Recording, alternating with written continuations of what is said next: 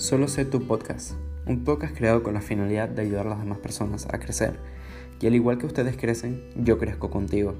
Hablaremos sobre temas que son poco comunes como la depresión, la ansiedad, la aceptación en la sociedad y sus prejuicios. Todo esto será narrado en primera persona por mí, Angelo Ruiz, de 19 años, que aunque no cuento con un estudio en psicología, cuento con mi opinión y mis conocimientos, además de mi experiencia por todo lo que me ha pasado en mi vida.